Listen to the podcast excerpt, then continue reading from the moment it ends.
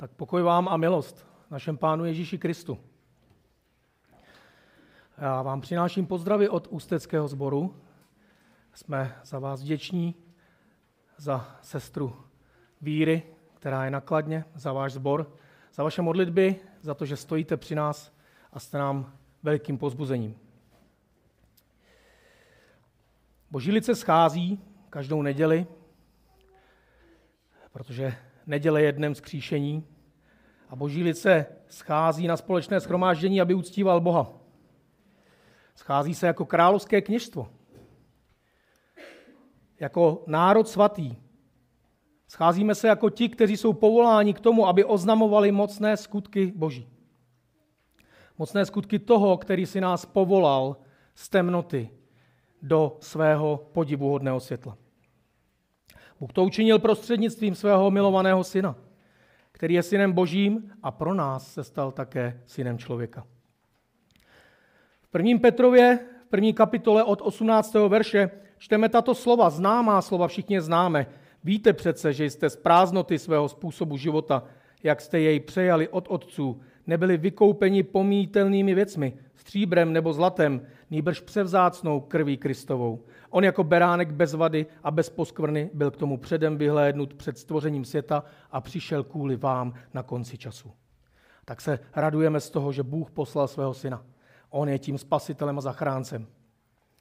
Každý čas, každý nádech, každý náš krok na této zemi je nezaslouženou a neutuchající milostí od Boha skrze Krista. Každá radost, každá chvíle s rodinou, každé sousto dobrého jídla je božím darem. A můžeme jít dokonce ještě dále. Každá zkouška, každá těžká životní situace, každá bolest, zármutek dopuštěný na nás je boží láskou. Boží dobrotou a božím požehnáním, protože platí slova písma z Římanům 8.28. Víme, že všechno napomáhá k dobrému těm, kdo milují Boha, kdo jsou povoláni podle jeho rozhodnutí. A tak takovou máme výsadu jako boží lid. Takové hojné milosrdenství provází naše životy. A máme je proto, že jsme v Kristu. Člověk nemůže mít toto hojné milosrdenství a takovouto výsadu před Bohem žádným jiným způsobem než Kristu. Jenom ten, kdo činil pokání, jenom ten, komu Bůh dal nové srdce, jenom ten, kdo byl Bohem z veliké lásky učiněn novým stvořením v Kristu. Já bych chtěl dnes mluvit právě o tom novém stvoření, o člověku, kterému je blaze, který je požehnaný. Budeme mluvit o největším zázraku všech dob, který se může smrtelníkovi přihodit. Dnešní příběh je o člověku, který se z boží milosti narodil z Boha. Budeme mluvit o, při, o přirozeném stavu padlého člověka, který je kontrastem proti novému stvoření. A vše budeme směřovat ke Kristu a k jeho slávě. Já bych chtěl dnes společně, abychom byli v žalmu číslo jedna. Já ho přečtu. Žálm první. Blaze muži, který se neřídí radami své volníků, který nestojí na cestě hříšných, který nesedává s posměvači, nýbrž si oblíbil hospodinův zákon, nad jeho zákonem rozjímá ve dne i v noci. Je jako strom zasazený u tekoucí vody, který dává své ovoce v pravý čas. Jemuž listí neuvadá. Vše, co podnikne, se zdaří. Se své volníky je tomu jinak. Jsou jako plevy hnané větrem, na soudu své volní neobstojí, ani hříšní schromáždění spravedlivých. Hospodin zná cestu spravedlivých, ale cesta své volníků vede do záhuby. Žálm první. Nádherný text, úžasný text. A když se podíváte na ten první žálm, tak uvidíte, že ho můžeme v zásadě rozdělit na dvě samostatné části. A tyto části stojí v protikladu k sobě. První část tam mluví o muži spravedlivém, o muži svatém. A mohli bychom ji dále rozdělit do tří bodů. Prvním bodem je, co muž spravedlivý nedělá, protože to nenávidí. Druhým bodem je, co muž spravedlivý dělá, protože to miluje. A třetím bodem je důsledek, který to vše přináší do jeho života. Vidíme, že první dvě části mluví o srdci, o charakteru takového muže. A to srdce, ten charakter je od něčeho oddělený. Něco nenávidí. A proto se od toho vědomně odděluje. A k něčemu je charakter spravedlivého svatého muže naopak zase tažený. Po něčem touží, protože to miluje. Ve třetím bodě se potom část první zabývá ovocem, důsledkem charakteru spravedlivého člověka. Druhá část žalmu, ta protikladná k té první, hovoří o muži, nebo chcete-li o člověku svévolném. A všimněte si, že u svévolníka žalm postrádá rozdělení na to, co svévolník koná a na to, co svévolník nekoná. Nečteme zde nic o tom, kam je srdce svévolníka nakloněné, kam je tažené a od čeho je oddělené. Přestože i o něm platí, že je něčím svojí svévolí, hříchem tažený a neodolatelně vábený. A od něčeho, od spravedlnosti, od boží spravedlnosti, je muž svévolný oddělen. Autor to však nerozebírá. Rovnou spěje k poznání, jaké důsledky zažívá svévolník ve svém životě. A tak zatímco život blaženého člověka se dá vyjádřit v několika slovech, jako pevnost, jistota, pokoj, plnost, požehnání a jasný cíl, život svévolného člověka je v posledních třech verších charakterizován v těchto slovech. Nebo mohli bychom ho charakterizovat a nazvat rozervaností, zotročenou vůlí, bouří, prázdnotou, prokltím, odsouzením a záhubou. Pojďme se nyní podívat, jaký je ten muž z těch prvních tří veršů. Jaký je ten blažený muž. Pojďme se teď bavit o požehnaném, blaženém člověku. Náš žalm začíná slovy blaze muži, který se neřídí radami svévolníků, který nestojí na cestě hříšných, který nesedává s posměvači. A tak máme před sebou charakteristiku spravedlivého člověka. Požehnaného a blaženého. A vidíme, že autor žalmu, vedený Duchem Svatým, používá tři zápory k tomu, aby něco vyjádřil, aby nějakým způsobem charakterizoval danou skutečnost. Pojďme se tedy podívat na ty tři zápory. Jak to popisuje autor žalmu. Podle písma je tedy blažený muž charakterizován třemi negativními výroky, třemi důraznými ne. První je ne radám své volníků. Druhé ne je ne jejich cestě a směřování. A třetí ne je kategoricky vyslovené proti společenství s těmito svévolníky a posmívači. A když se podíváme hlouběji na tyto tři věci, uvidíme následující kontinuitu pravdy, která na sebe navazuje. Odmítané rady svévolníků představují v našem textu mysl člověka, myšlení. A také vstupní bránu do srdce člověka. Odmítaná cesta hříšných představuje jednání a vůli, konkrétní skutky člověka, již vykonané. A nakonec odmítané vysedávání s posměvači je cílem a je koncem předchozích dvou věcí. Pokud člověk neodmítne ve svém myšlení své voli rady své volníků, zákonitě vykročí na cestu své volných a zákonitě směřuje k tomu, že se stane, že se stal a stane součástí společenství posmívačů. Stane se jedním z nich. My víme, že na světě jsou jen dva druhy lidí. Ti, kteří z boží milosti činili pokání a ti, kteří se trvávají dále v hříchu. Jedni jsou tělem Kristovým a druhé bychom mohli nazvat tělem hříchu. Jedni jsou ve světle a jsou světlem a druzí jsou v temnotě a jsou tmou. Ty, kteří jsou tmou, charakterizuje právě mysl své volníků. Nejenom, že sami jsou pod vládou své padlé a hříšné své vole, ale ještě druhým i radí ke své voli a schvalují, aby jednali stejně. A poštol Pavel o nich říká v Římanům ve 32. verši první kapitoly, že vědí o spravedlivém rozhodnutí božím, že ti, kteří tak jednají, jsou hodně smrti a přece nejen, že sami tak jednají, ale také jiným takové jednání schvalují. Tak vidíme, že myšlení vždy ústí k jednání a jednání určuje náš cíl, to, kam směřujeme. To, jak smýšlí, to, jak smýšlíme, určuje, jak žijeme a jak žijeme, určí to, kde skončíme. Pokud je naše mysl sama o sobě své volná a ochotná naslouchat i své volným radám druhých, potom náš život půjde po cestě hříšných. Jiná cesta před námi nebude. A ve společenství posměvačů bude směřovat k úplné jednotě těla hříchu. Vidíme tedy toto následující směřování. Mysl, skutky, společenství. A od toho všeho, od všech těchto tří svévolných věcí, od svévolných myšlenek, od svévolných skutků a od svévolného společenství má být muž nebo člověk, který je blažený, oddělen ve všech těchto třech oblastech. Ten, kdo je požehnaný, ten, kdo je blahoslavený, je oddělen ve všech těchto třech oblastech od zlého.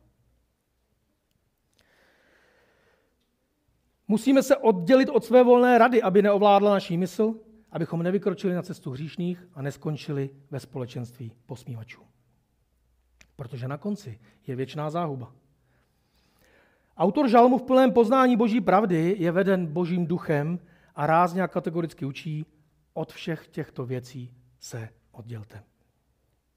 A tak vidíme, že blahoslavený muž je celý oddělený svou myslí ve svých skutcích i ve svém přebývání, ve svém společenství. A to je svatost. To je svatost, milovaní. Být svatý znamená být oddělený od zlého ve všech oblastech našich životů. Být oddělený od hříchu. A to v mysli, v činech i v tom společenství. Má mysl se nebude zabývat zlem. Mé nohy nebudou spěchat za zlými skutky.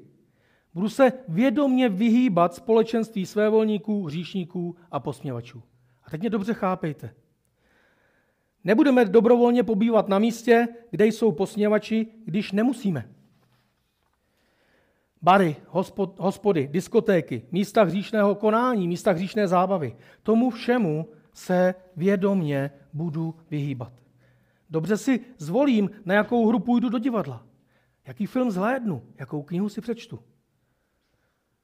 To je oddělit se od společenství posmívačů a svévolníků. Úplnému oddělení se od posměvačů totiž nezabráníme.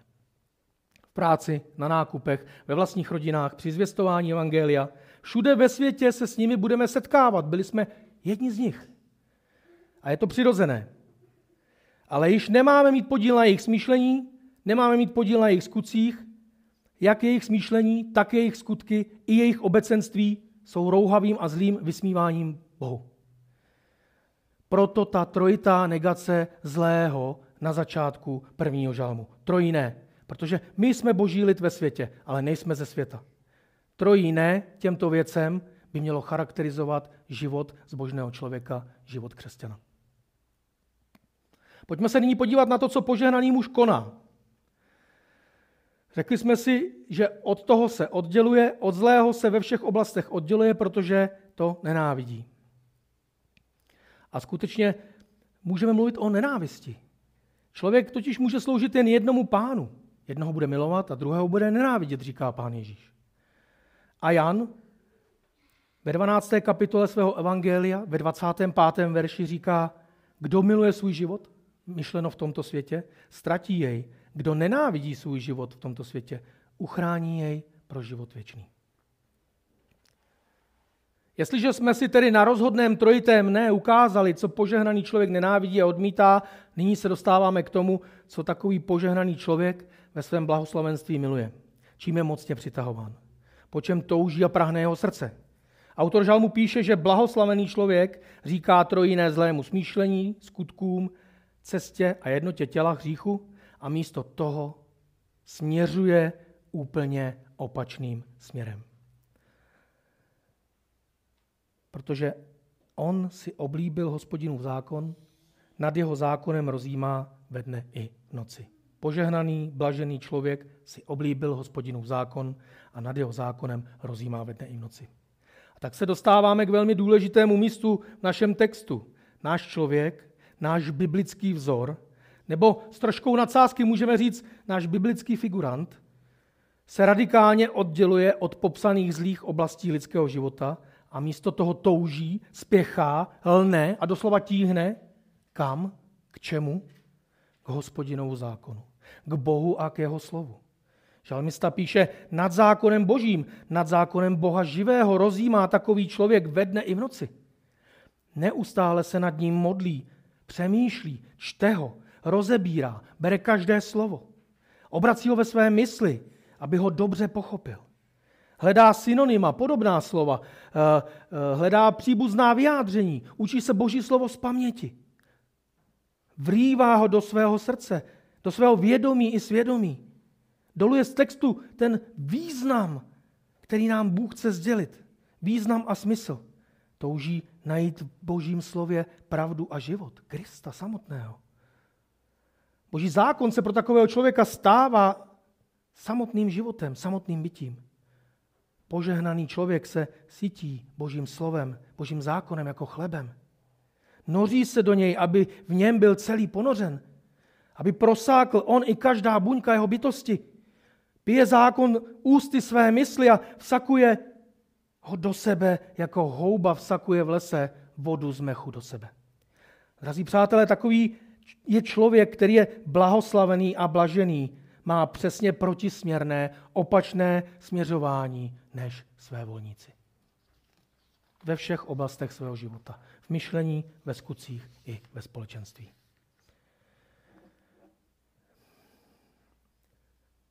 Takový člověk svou mysl cítí vůlí Boha a jeho zákona a pojďme se podívat na to, jaké důsledky to přináší do jeho života. Třetí verš prvního žalmu říká, že takový člověk je jako strom zasazený u tekoucí vody, který dává své ovoce v pravý čas, jemuž listí neuvadá, vše, co podnikne, se zdaří. A to je velmi nádherné básnické podobenství, které je zakončené zcela nebo docela radikálním prohlášením. Strom utekoucí vody. Strom stojící blízko u vodního toku.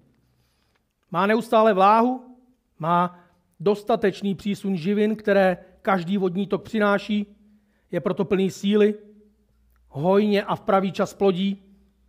A to znamená, že v životě toho stromu je řád, je tam stálost. On je zakotvený v řádu stvoření. Je v souladu se svým stvořitelem a naplňuje to, k čemu byl určen takový strom. Je stále zelený. Jeho listí nikdy neopadá. A tak nejenom, že dává ovoce, ale poskytuje i stín a úkryt těm, kdo ho potřebují.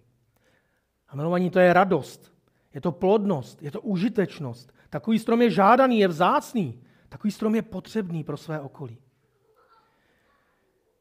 Bůh při stvoření světa vložil do celého svého díla tuto plnost, užitečnost i požehnání. A když stvořil člověka, vložil to i do člověka. A ještě více učinil, když stvořil člověka. Učinil ho totiž jako korunu a vrchol celého svého díla. Člověk měl být správcem nad celým stvořením. A měl být dobrým správcem nad celým stvořením, který ponese tuto plnost do něho vloženou a touto plností bude ukazovat na svatost, dokonalost a dobrotu Boha samotného. Pojďme se podívat do Genesis, kde stojí od 26. verše první kapitoly Genesis 1.26. I řekl Bůh, učiníme člověka, aby byl naším obrazem, podle naší podoby, ať lidé panují nad mořskými rybami a nad nebeským ptactvem, nad zvířaty a nad celou zemí, i nad každým plazem, plazícím se po zemi. Bůh stvořil člověka, aby byl jeho obrazem, stvořil ho, aby byl obrazem božím, jako muže a ženu je stvořil. A Bůh jim požehnal a řekl jim, ploďte a množte se a naplňte zemi. Podmaňte ji a panujte nad morskými rybami, nad nebeským ptactvem, nad vším živým, co se na zemi hýbe. To byl plný a požehnaný úkol Adama a Evy. K tomu byli povoláni a tímto měli oslavit Boha a ukazovat na jeho slávu. Člověk ale padl. A celé stvoření je vinou Adama prokleté. Bůh to Adamovi říká, kvůli tobě nechtě celá země prokleta. Po celý svůj život z ní budeš jíst v trápení. Genesis 3. kapitola, 17. verš, 18. verš. Takže pryč je plnost. Pryč je užitečnost. Pryč je také požehnání. Člověk se stal padlým, hříšným, převráceným a pokřiveným. Jeho život už neukazuje na boží dokonalý charakter. V celém svém charakteru je člověk úplně skažený ve své podstatě. Neplatí to, čím se chlácholí svět, když říká, člověk je v podstatě v jádru dobrý, občas udělá něco zlého. To je protimluv. Kdo je v jádru ve své podstatě dobrý, nemůže nikdy páchat žádné zlé věci. A je to v přímém protikladu s tím, co říká Boží slovo. Genesis 6.5. I viděl hospodin, jak se na zemi rozmnožila zlovůle člověka a že každý výtvor jeho mysli i srdce je v každé chvíli jen zlý. Takže vidíme, jak to je skutečně. Člověk není dobrý. Každý výtvor mysli i srdce je neustále v každém čase zlý, dokonce jen zlý. A tak to ukazuje do nitra, na mysl, na srdce, na podstatu člověka. Nejsme v jádru dobří. A občas něco zlého vyvedeme. Celé naše smýšlení, celé touhy jsou v každé chvíli jen a jen zlé. Tady není žádný prostor pro dobro, ani kousíček a ani vteřina. U přirozeného člověka není žádný prostor pro dobro. Přesto v člověku zůstává zakódována touha po plném, po dobrém a požehnaném životě. I když není schopen rozpoznat pravou plnost, není schopen rozpoznat pravou užitečnost, není schopen rozeznat světlo od temnoty a pravdu od lži, přesto v něm zůstává tato touha. A tak člověk stále touží po plnosti, užitečnosti a po požehnání. Chodí však v temnotě, nevidí a neslyší to dobré, nemůže přijmout to plné a požehnané, není schopen to najít ani rozpoznat, když to má před očima temnotě své mysli i svého srdce přirozený padlý člověk žije a umírá. A já se ptám, je tady tedy východisko, je tady nějaká záchrana, jestliže platí, že každý výtvor mysli i srdce každého člověka je v každém okamžiku jen zlý, podle Genesis 6.5? Není potom ten blahoslavený a požehnaný muž z prvního žalmu, který touží, tíhne po dobrém, ve dne i v noci rozjímá nad božím zákonem, Není takový spravedlivý svatý muž, od všeho zlého oddělený, není pouhou utopií a výmyslem. A my zde máme v písmu dobrou zprávu zaznamenanou. Ten muž není utopií, je velice reálný. A tím mužem je Ježíš Kristus sám. V knize proroka Izajáše v 11. kapitole čteme 11, Izajáš 11, 1 až 5. I vzejde proutek z pařezu Jišajova a výhonek z jeho kořenů vydá ovoce. Na něm spočine duch hospodinův, duch moudrosti a rozumnosti, duch rady a bohatýrské síly, duch poznání a bázně hospodinovi. Bázní hospodinovou bude protchnut, nebude soudit podle toho, co vidí oči, nebude rozhodovat podle toho, co slyší uši. Nýbrž bude soudit nuzné spravedlivě, o pokorných zemi bude rozhodovat podle práva. Žezlem svých úst bude být zemi, dechem svých hrtů usmrtí své volníka. Jeho bedra budou opásána spravedlností a jeho boky přepásá věrnost. Proutek z pařezu Jišajova, výhonek z Jišajových kořenů. Ježíš Kristus, člověk Ježíš Kristus, boží syn. To on je nám totiž představený v první polovině žalmu 1. On je tím mužem blahoslavenství. Skutečně jen on jediný může o sobě říci, vždy a za všech okolností byla má mysl oddělená od své vole a od své volných rad. Vždy a za všech okolností mé cesty byly cestou práva a spravedlnosti, ne hříchu. Vždy a za všech okolností všechny mé touhy, myšlenky a všechno, co jsem konal a dělal, všechno mé úsilí a směřování bylo plné božího zákona. Celý můj život byl rozjímáním a samotnou plností Božího zákona. Ježíš Kristus může o sobě říct, to já jsem zákonem Božím, který byl dán lidem.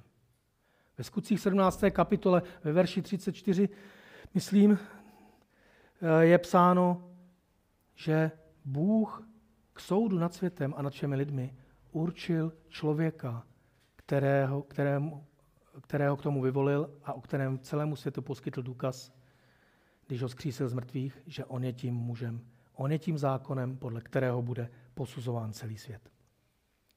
A poštol Jan ve 14. verši první kapitoly mluví o Kristu takto. Slovo se stalo tělem a přebývalo mezi námi, spatřili jsme jeho slávu, slávu, jakou má od Otce jednorozený syn, plný milosti a pravdy. Slovo, které bylo od počátku, které bylo a je Bůh, je Bohem, slovo, skrze které a pro které bylo vše učiněno. Toto mocné slovo se stalo tělem, stalo se člověkem a jenom proto apoštol Pavel může říci těm, kteří jsou bez zákona, byl jsem bez zákona, abych získal ty, kteří jsou bez zákona, i když před Bohem nejsem bez zákona, neboť mým zákonem je Kristus. 1. Korinským 9.21. A tak vidíme, že Ježíš Kristus tím, že naplnil zákon, tím, že on jediný o sobě může říct, já jsem nikdy nesešel na cestu zlého ani ve své mysli, stal se nám zákonem. Nám, kteří věříme, ale i těm, kteří ho odmítají, protože podle Kristových slov, podle Kristova života, podle Kristova učení budou tito lidé souzeni. Každý člověk bude podle Kristova zákona souzen, protože Ježíšův život je naplněním zákona a zákonem samotným. On je cesta, pravda i život. A když to vstáhneme k tomu zelenému stromu, tak my můžeme říct, že on je tím mohutným, mocným a zdravým kypícím stromem. Tím stromem, který své plody dává v pravý čas. A svými plody dává v pravý čas život celému stvoření. V jeho stínu si může odpočinout každý, kdo je znavený. Každý tvor, každý člověk, každý poutník, který prochází tímto slzavým údolím hříchu, může odpočinout ve stínu tohoto stromu, kterým je Kristus. My víme, že svět je prázdná, spalující výheň pouště, bez známek života. Celý svět leží ve zlém, jak říká poštol Jan. Ale Kristus se klene jako strom potřebný všemu živému. K němu spěchá hladový i žíznivý, aby pojedl z jeho plodů a napil se stoku, na jehož břehu strom roste. K němu se utíká každý, kdo je spálený výhní tohoto prokletého světa, aby odpočinul pod jeho větvemi. Ve stínu Krista, vždy zelených, mohutných větví a listů. Ježíš je tedy tím strojem, stromem, který stojí svými kořeny pevně zajištěný v zemi a svojí korunou dosahuje slávy nebes. To po něm a po jeho větvích vede cesta vzhůru k nebesům, zpět k Bohu Otci. Ježíš, který je pán pánů a král králů, je jako strom stromů, jako otec všech stále zelených, v pravý čas plodících stromů, poskytujících plody k jídlu, plné lahodné šťávy zahnání žízně. Beránek boží, bohatýr z nebes, strom stromu. On je tím stromem života. Vždyť skrze něho a pro něj a jím bylo všechno stvořeno. A v něm bude přivedeno k jednotě vše na nebi i na zemi, říká písmo. Jen v Kristu. To je to východisko, to je ta záchrana. O tom jsem mluvil, když jsem se ptal, existuje tedy nějaká záchrana, nějaké východisko? Jsme-li my od narození padlí hříšníci? Jen v Kristu. On je tou mocí, která dává život, která nás může učinit jemu podobným. On je tou mocí, která z nás může, může učinit své děti, své sourozence, abychom se mu podobali, abychom se sami stali podobným stromem, který bude přinášet své ovoce v pravý čas. Muže a ženu může učinit blahoslavenými, tak, aby se ve svém životě už jednou provždy oddělovali a byli odděleni od všeho zlého a své volného. Od myšlení zlého, od zlého konání a od celého zlého přebývání. On jediný nás může vytrhnout z toho společenství hříšníků, ve kterém jsme byli. To my jsme se řídili radami své volníků. To my jsme chodili po cestě hříšných. To my jsme byli ti posmívači u toho stolu. Ale on nás může vzít a vytrhnout. Abychom se stali stromem jemu podobným, stromem, který tedy dává ovoce v pravý čas a jemu šlistí neuvadá. Abychom i my přinášeli užitek. Abychom byli potřební pro své okolí a pro své bližní. Abychom byli i my pevně zakotveni v božím stvořitelském řádu a v něm rostli. Jenom v něm se můžeme stát takovým stromem. A člověk, který se z boží milosti stává požehnaným, který se stává takovýmto stromem, ten dokončí zdárně celé své dílo. Dílo, ke kterému ho Bůh stvořil a učinil. Takový člověk prostě díky boží milosti se znovu narodí a je pevně zakotvený v božím, v hospodinově zákoně, kterým je Kristus sám. A to, jsou, to je význam těch prvních tří veršů. Blaze muži, který se neřídí radami své volníků, který nestojí na cestě hříšných, který nesedává s posměvači, nýbrž si oblíbil hospodinův zákon. Nad jeho zákonem rozjímá ve dne i v noci, je jako strom zasazený u tekoucí vody, který dává své ovoce v pravý čas, jemu šlistí neuvadá a vše, co podnikne, se zdaří. Je to evangelium. Drazí v Kristu, to je evangelium, protože je to o Kristu na prvním místě a o tom, že jenom skrze Krista a v Kristu se i my můžeme stát takovými stromy. Můžeme se stát mužem a ženou a bude nám v Kristu blaze. Vede k tomu jediná cesta. Pokání z hříchu, milost, kterou dává Bůh skrze víru v Krista Ježíše. A poštol Jan znovu, třetí kapitola Janova Evangelia od verše 16. Neboť Bůh tak miloval svět, že dal svého jediného syna, aby žádný, kdo v něho věří, nezahynul, ale měl život věčný. Vždyť Bůh neposlal svého syna na svět, aby soudil, ale aby skrze něj byl svět spasen. Kdo v něho věří, není souzen, kdo nevěří, je již odsouzen, neboť neuvěřil ve jméno jednorozeného syna Božího. Soud pak je v tom, že světlo přišlo na svět, ale lidé si zamilovali více tmu než světlo, protože jejich skutky byly zlé. A tak milovaní, pokud chceme být takovým stromem, takovým mužem, takovou ženou z prvních tří veršů prvního žalmu, musíme činit pokání a uvěřit Božímu evangeliu. Tím dosvědčíme, že Bůh je pravdivý a je spravedlivý ve svém soudu nad hříchem lidí. Samotný žalm tedy velmi dobře popisuje důsledky obrácení od zla k živému Bohu. Víra vede člověka k tomu, že řekne třikrát ne. Ve své mysli, ve svých skutcích i ve svém přebývání. Nebude stolovat s posměvači.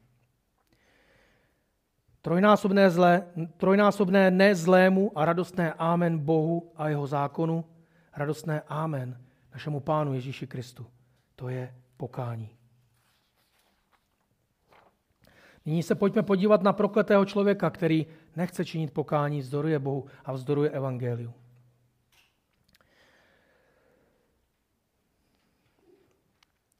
Ti, kteří z milosti Boží pokání činili a pokání se stalo trvalým způsobem jejich života, mají Bohu za co vděkovat. Mají mu za co vděkovat a ať mu děkují vroucně. Ať ho chválí, ať ho uctívají, ať ho vyvyšují a především, ať ho poslouchají. Ať se Kristus jako zákon stane zákonem jejich životů. Ale ti, kteří pokání ještě nečinili a nečiní, kteří zdorují evangeliu, jakou radu jim dáme? jednu jedinou. Utíkejte k zákonu božímu, utíkejte ke Kristu, volejte k němu oslitování, protože jinak bídně zahynete. A co hůře, nejenom, že bídně zahynete, ale vy jste stále ještě mrtví ve svých hříších. Vy jste mrtví, říká list Efeským 2, 1, 2. Pokud nečiníte pokání a vzdorujete evangeliu, zůstáváte pod božím strašlivým a spravedlivým hněvem. A písmo to potvrzuje, neboť v Římanu máme napsáno – že boží hněv se zjevuje z nebe proti každé bezbožnosti a nepravosti lidí, kteří svou nepravostí potlačují pravdu. Vždyť to, co lze o Bohu poznat, je jim přístupné. Bůh jim to přece odhalil.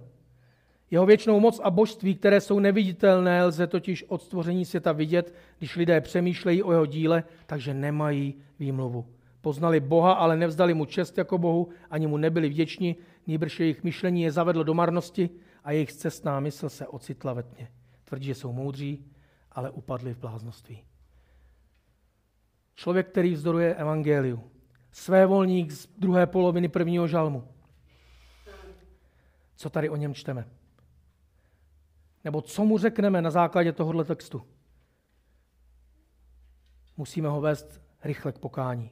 Říct mu, spamatuj se, přestaň zdorovat ve své píše Bohu a jeho evangeliu. Přestaň zdorovat pravdě. Jsou to tvrdá slova, která píše Pavel do Říma v první kapitole od verše 16 až 22.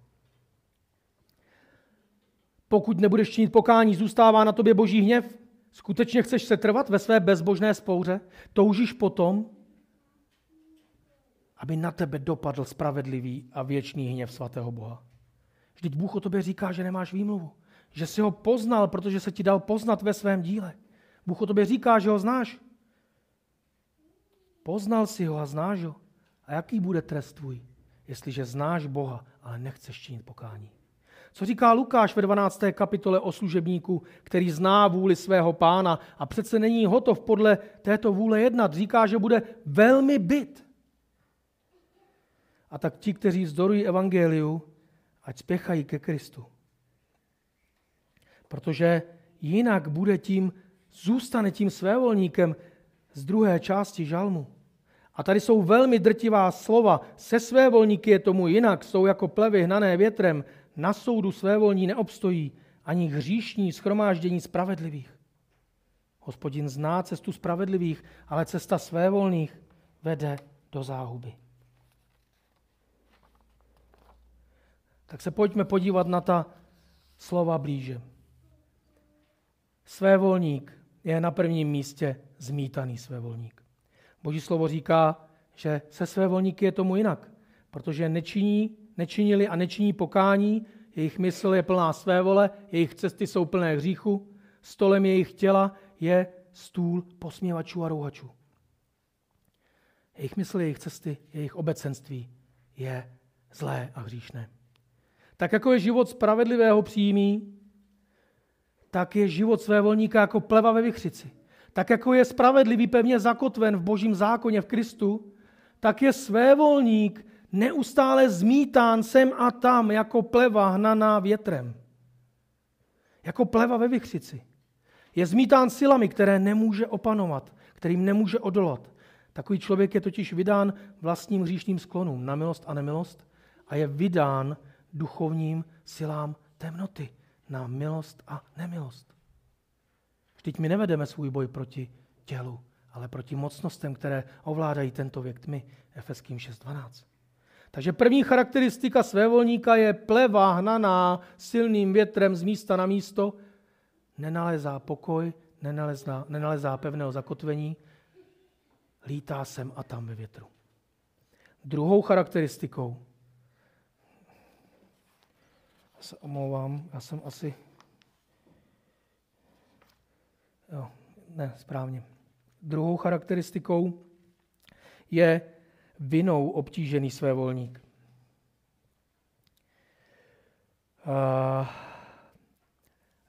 V našich verších čteme, že na soudu své volní neobstojí ani hříšní shromáždění spravedlivých. A tak vidíme, že soud náleží Bohu a zde je velmi jasně napsané, že své volník neobstojí na soudu. Boží soud není jako soud lidí. Zde na padlé zemi, který chybuje a občas odsoudí nevinného a potom zase propustí někoho, kdo byl vinen. Ale my zde čteme, že na soudu své volný neobstojí, ani hříšný ve schromáždění spravedlivých.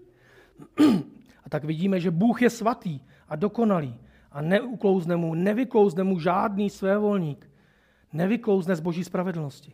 Každý hříšník bude odsouzen a potrestán, protože mzdou každého hříchu je smrt. A tedy Každý hříšník by měl činit pokání a odvrátit se od svých hříchů, protože jinak skončí na místě věčného trestu, kde jeho červ neumře a oheň nezhasne. Marek 9.48. Svévolník nemůže obstát na božím soudu, ale my čteme, že neobstojí ani v schromáždění spravedlivých. A to je velmi pozbudivé pro nás křesťany. Proč je to velmi pozbudivé a důležité pro nás křesťany? Pokud ve sboru budeme všichni usilovat o to, abychom chodili v pravdě a ve světle, a budeme usilovat o to, abychom se drželi Božího zákona, kterým je, nám, kterým je pro nás Kristus, pokud budeme pravdivě a věrně kázat Boží slovo, potom máme zaslíbení, že ti, kteří nejsou Kristovi, neobstojí v našich zborech tváří v tvář pravdě Evangelia. Budou usvědčováni Božím světlem, protože ten, jehož skutky jsou zlé, nemůže přicházet ke světlu a nemůže zůstávat ve světle, aby jeho skutky vyšly najevo. A tak přijdou lidé svévolní do našeho schromáždění, budou se dít jenom dvě věci, protože se nemůžou dít žádné jiné. Pokud budou patřit Bohu, pokud jsou zapsáni v knize života, budou činit pokání, anebo se jejich srdce zatvrdí ještě více, pokud, bo, pokud Bohu nepatří a jejich, jejich jména nejsou zapsána v knize života. Takže to znamená, že hříšný neobstojí ve schromáždění spravedlivých. A já musím říct, že to vidím v praxi i v našem sboru. Přicházejí lidé a je to Bůh, který sám si ten sbor chrání. Jedni obrací k životu věčnému, dává jim nové srdce, další se nemohou smířit s tím, co se káže z kazatelny a po nějaké době, kratší, někdy delší, odcházejí. A tak vidíme, že na soudu své volní neobstojí, ani hříšný nemůže obstát ve schromáždění spravedlivých. A milovaní děje se to už teď, tady, v našich zborech. Je to Bůh. Pokud budeme věrní evangeliu a budeme kázat evangelium, je to veliká ochrana i pro naše sbory. Ti lidé nezůstanou ve světle, pokud my zůstáváme věrní. Dříve nebo později odejdou. A tak vidíme, že oboje je ke, ke slávě Boží a oboje je k prospěchu církve, místních sborů, které můžeme nazvat společenstvím spravedlivých v Kristu. Svévolný ve společenství spravedlivých Kristu nemůže obstát. A proto buďme v kázání i ve svých životech věrní Evangeliu Ježíše Krista, tak, aby ti, kteří přicházejí, byli rozděleni na ty, které Bůh pozve k životu a na ty, které budou jako plevy odfouknuty. A tak spějeme teď k závěru. A ten závěr by nás měl každého pozbudit a vytrhnout. Je v něm veliká síla. Ten závěr by nás měl nést nad všechny starosti tohoto světa. Verš 6 říká, že hospodin zná cestu spravedlivých. A v tom je ta naše největší jistota. Hospodin, Bůh, zná cestu spravedlivých. Na jiném místě písma Boží slovo říká, ovšem pevný boží základ trvá a nese nápis, pan zná ty, kdo jsou jeho.